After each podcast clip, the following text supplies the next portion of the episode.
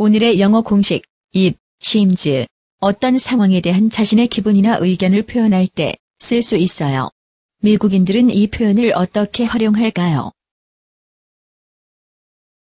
I also associate it with Christmas time for some reason. I feel like maybe it's just because of toys and Santa Claus, but it seems like a very Christmassy place. It seems like a very Christmassy place. It seems like a very Christmassy place. Oh, if I have a day where things are just going well and um, and and it seems like everything is lining up in my favor, and it seems like everything is lining up in my favor, and it seems like everything is lining up in my favor.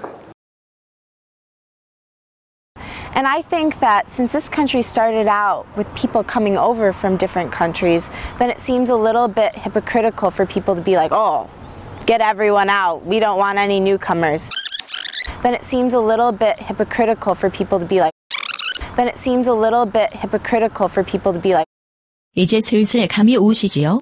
감을 실력으로 굳혀볼까요? 미국인 선생님의 쪽집게 강의를 들어보세요. There are many situations where you could use it seems pattern.